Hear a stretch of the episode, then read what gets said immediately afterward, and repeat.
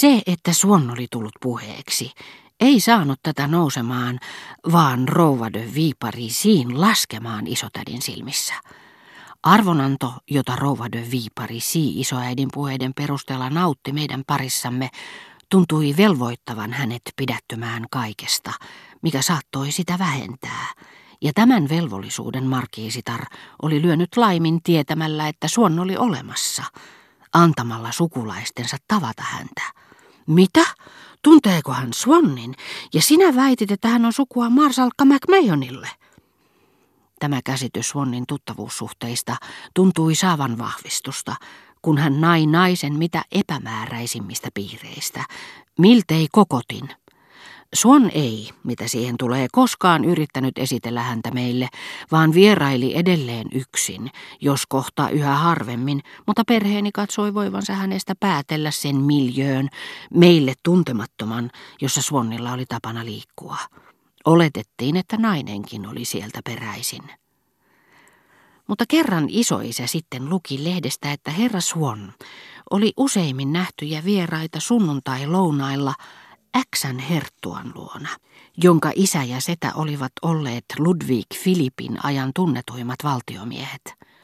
Isoisää kiinnostivat kaikki pikkuseikat, jotka saattoivat auttaa häntä loihtimaan mielessään kuvan Moleen, Paskerin herttuan ja Brolin herttuan kaltaisten miesten yksityiselämästä. Hän oli ylen mielessään huomatessaan, että Swan kävi sellaisten ihmisten luona, jotka olivat tunteneet heidät. Isotäti puolestaan tulkitsi tämän tiedon Suonnille epäedullisesti. Jokainen, joka valitsi tuttavansa oman syntyperäisen kastinsa ulkopuolelta, oman yhteiskunnallisen luokkansa ulkopuolelta, laski ikävästi hänen silmissään. Hänestä se oli kuin olisi noin vain kieltäytynyt nauttimasta hedelmää, joka oli kasvanut tuttavuussuhteista vakavaraisten ihmisten kanssa ja joita kaukonäköiset perheet olivat kunnioitettavalla tavalla vaalineet ja varastoineet lapsilleen.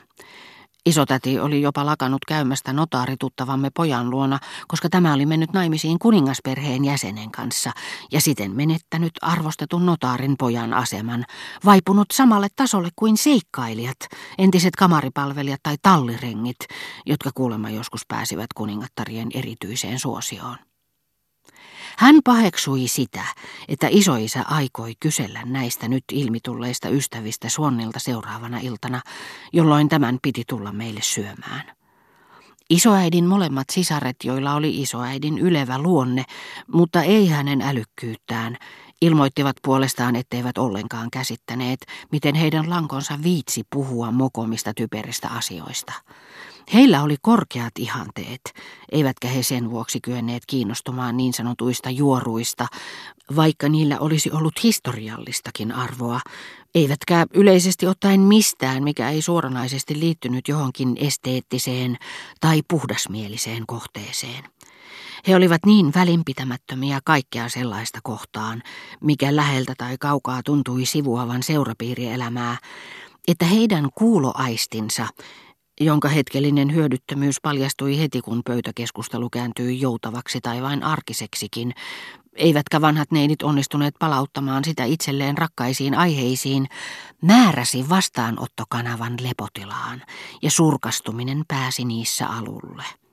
Jos isoisä silloin halusi saada sisarukset havahtumaan, hänen piti käyttää samoja konkreettisia menetelmiä, joita mielisairaalan lääkärit soveltavat tiettyjen vaikeitten hajamielisyystapausten suhteen. Monta lyöntiä lasin syrjään veitsenterällä, samalla ankara kehotus sanoin ja katsein, rajuja keinoja, joita psykiatrit usein käyttävät myös tavatessaan täysin terveitä ihmisiä jokapäiväisissä tilanteissa, Ehkä ammattitottumuksen vuoksi, ehkä siksi, että luulevat kaikkia ihmisiä vähän hulluiksi. He kiinnostuivat hiukan enemmän, kun päivää ennen kuin Sonnin piti tulla meille syömään ja kun hän oli lähettänyt tädeille henkilökohtaisesti laatikollisen astin viiniä, täti kädessään Figaro ja lehdessä Coron näyttelyssä mukana olleen taulun vieressä sanat Charles Swannin kokoelmista, sanoi meille – Huomasitteko, että Swan on päässyt Figaron palstoille? Mutta minähän olen aina sanonut, että hänellä on hyvä maku, sanoi isoäiti.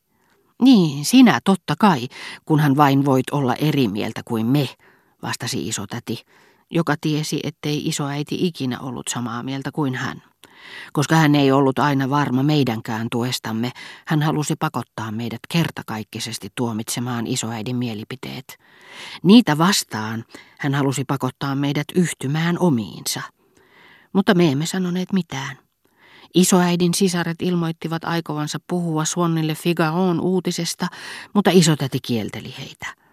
Milloin ikinä hän huomasi, että toisilla oli jokin pienikin etu, jota hänellä itsellään ei ollut, niin hän todisteli, ettei se ollut mikään etu, vaan haitta, ja kadehtimasta välttyäkseen hän rupesi säälimään. Minusta tuntuu, että hän ei pitäisi siitä. Minusta ainakin olisi kauhean vastenmielistä nähdä oma nimeni tuolla lailla paljaaltaan, lehteen painettuna, eikä minusta tosiaan olisi imartelevaa, että joku vielä puhuisi siitä. Hän ei kuitenkaan ryhtynyt itsepintaisesti käännyttämään isoäitini sisaria, sillä vulgaarisuuden pelosta nämä olivat henkilökohtaisten huomautusten varalle kehittäneet nerokkaiden peiteilmaisujen taidon niin pitkälle, ettei heidän kohteensakaan usein huomannut vihjausta. Mutta äitini ajatteli vain, miten saisi taivutetuksi isän kysäisemään Suonnilta jotakin, joskaan ei tämän vaimosta, niin tyttärestä, jota Suon jumaloi, ja joka kuuleman mukaan oli ollut avioliiton perimmäinen syy. Vaikka et muuta sanoisin, niin kysyisit edes mitä tyttärelle kuuluu. Suon varmaan kärsii siitä kovasti. Mutta isä suuttui. En ikinä. Mitä sinä oikein ajattelet? Sehän olisi naurettavaa. Mutta koko perheestä vain minulle Swannin vierailut olivat tuskallisen huolen aihe. Sillä niinä iltoina, jolloin oli vieraita, tai vaikka vain herra Swan, äiti ei tullut minun huoneeseeni. Minä söin ennen toisia ja istuin sitten pöydässä kahdeksaan saakka, jolloin minun oli mentävä yläkertaan. Kallisarvoinen ja hauras suudelma, jonka äiti tavallisesti antoi minulle, kun olin sängyssä juuri nukahtamaisillani, se minun piti kuljettaa mukanani ruokasalista omaan huoneeseeni ja varjella sitä koko riisuutumisen ajan, jottei sen suloisuus vain särkyisi, jottei sen katoava taika vain hupenisi ja haihtuisi.